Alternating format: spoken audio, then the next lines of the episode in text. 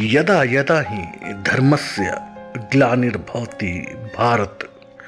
अभ्युत्थानम् अधर्मस्य तदात्मानं सृजामयम् परित्राणाय साधूनां विनाशाय च दुष्कृता धर्म संस्थापनार्थ्य सम्मवामी युगे युगे। नमस्कार, सत श्रीकाल आदाब वेलकम और गुड इवनिंग दोस्तों। आज आपका ये अज़ीज़ आपको धर्म का उपदेश देने नहीं, अपितु महाभारत के पात्रों को अपने ही तरह से व्याख्या करने के लिए आपके सम्मुख उपस्थित हुआ है। आशा करता हूँ कि मेरा ये विश्लेषण आपको आनंदित करेगा। साथ ही साथ जीवन को देखने का नज़रिए में कुछ सकारात्मक बदलाव ला सकेगा। पर उससे पहले एक डिस्क्लेमर आपके लिए। The contents and its representation is totally for the entertainment purpose. The views and opinions expressed by me are light-hearted and are not intended to offend the sentiments of any individual, caste, community, race. इस audio का विषय और उसका प्रस्तुति केवल और केवल मनोरंजन को ध्यान में रखकर किया गया है और किसी व्यक्तिगत जात, समाज और किसी विशेष आस्था को मानने वालों की भावनाओं को ठेस पहुंचाना इसका उद्देश्य कतई नहीं है। तो अब आते हैं महाभारत के पात्रों में। सबसे पहले आपका ध्यान आकृष्ट करना चाहता हूँ धृतराष्ट्र पर। करु साम्राज्य के महाराज धृतराष्ट्र। उनके साम्राज्य की राजधानी हस्तिनापुर और जन्म से अंधे और उनका पुत्र मोह जग ज़ाहिर है। जो महाभारत युद्ध के उत्प्रेरक में से एक है। अभी इनकी तुलना आज के धृतराष्ट्रों से करना चाहता हूँ।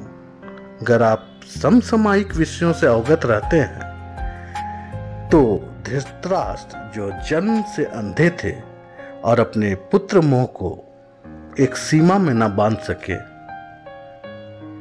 ठीक उसी प्रकार आज के धृतराष्ट्र तो आँखों से नहीं, पर अक्ल से अंधे हो जाते हैं।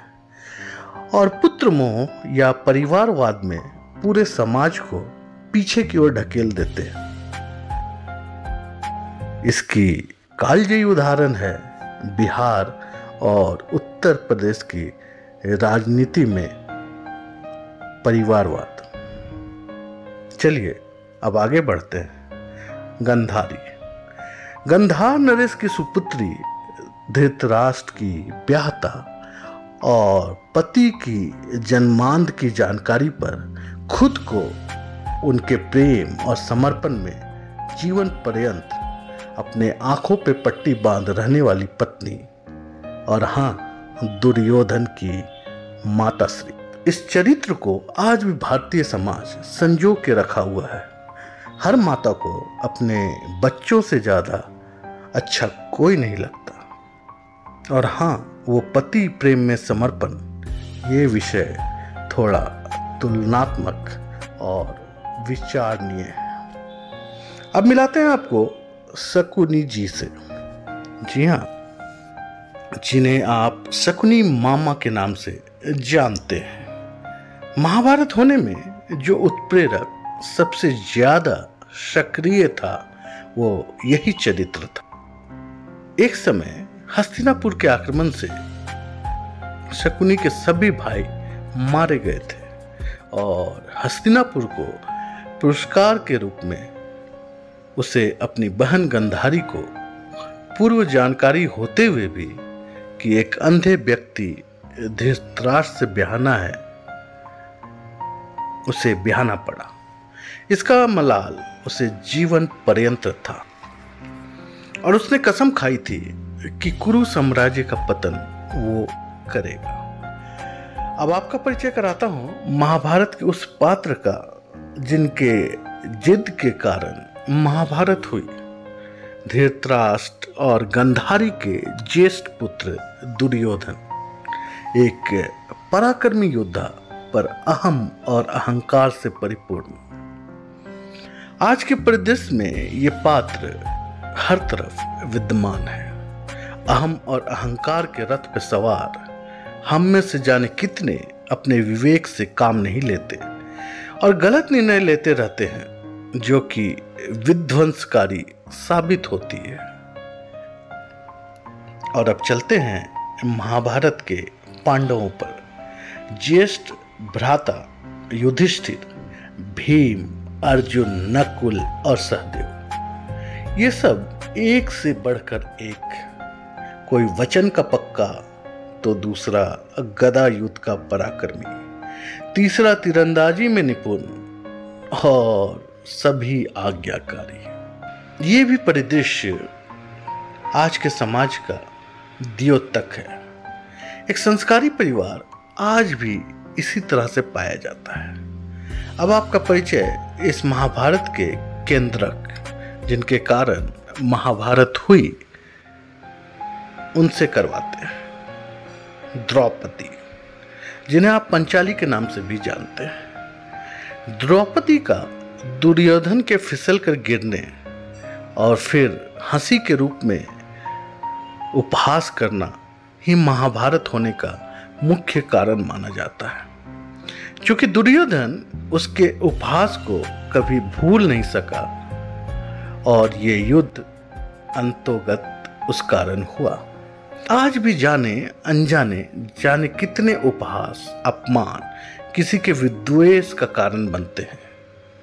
हमें अपने व्यवहार को संयमित रखना चाहिए और इसका ध्यान रखना चाहिए कि किसी का मन आपके व्यवहार से व्याकुल, कुंठित ना हो।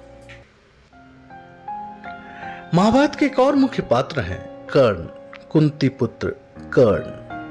एक महान योद्धा और एक निष्ठावान दोस्त दुर्योधन का। कहा जाता है कि एक अच्छा योद्धा, एक अच्छा इंसान, जो गलत लोगों के पक्ष की ओर खड़ा था। कर्ण इस समाज का विद्योतक है। जब आप तिरस्कार झेलते हैं और अपनों के प्रेम से वंचित रहते हैं तो आपका मन उद्वेलित होता है और आप उन लोगों का साथ देने से भी नहीं हिचकते जो गलत है। ऐसे तो महाभारत में अनेकों पात्र हैं। भीष्म, द्रोणाचार्य, बलराम, सुभद्र, विदुर, अभिमन्यु, कृपाचार्य, पांडु, सत्यवती अश्वथामा और जाने कितने। इन समूह का विवरण देने बैठूं। तो ये प्रस्तुति काफ़ी लंबी हो जाएगी। पर एक व्यक्तित्व की व्याख्या ना करूँ तो पूरा महाभारत अधूरी रह जाएगी। वो हैं कृष्ण, यदुवंशी कृष्ण, वसुदेव और देवकी के पुत्र।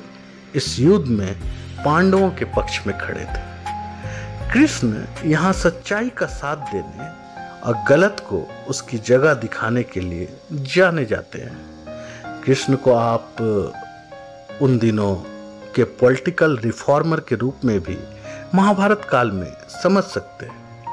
उनकी बहुत कोशिश रही कि यह युद्ध ना हो, पर जब हुई तो वह सत्य के साथ खड़े पाए गए।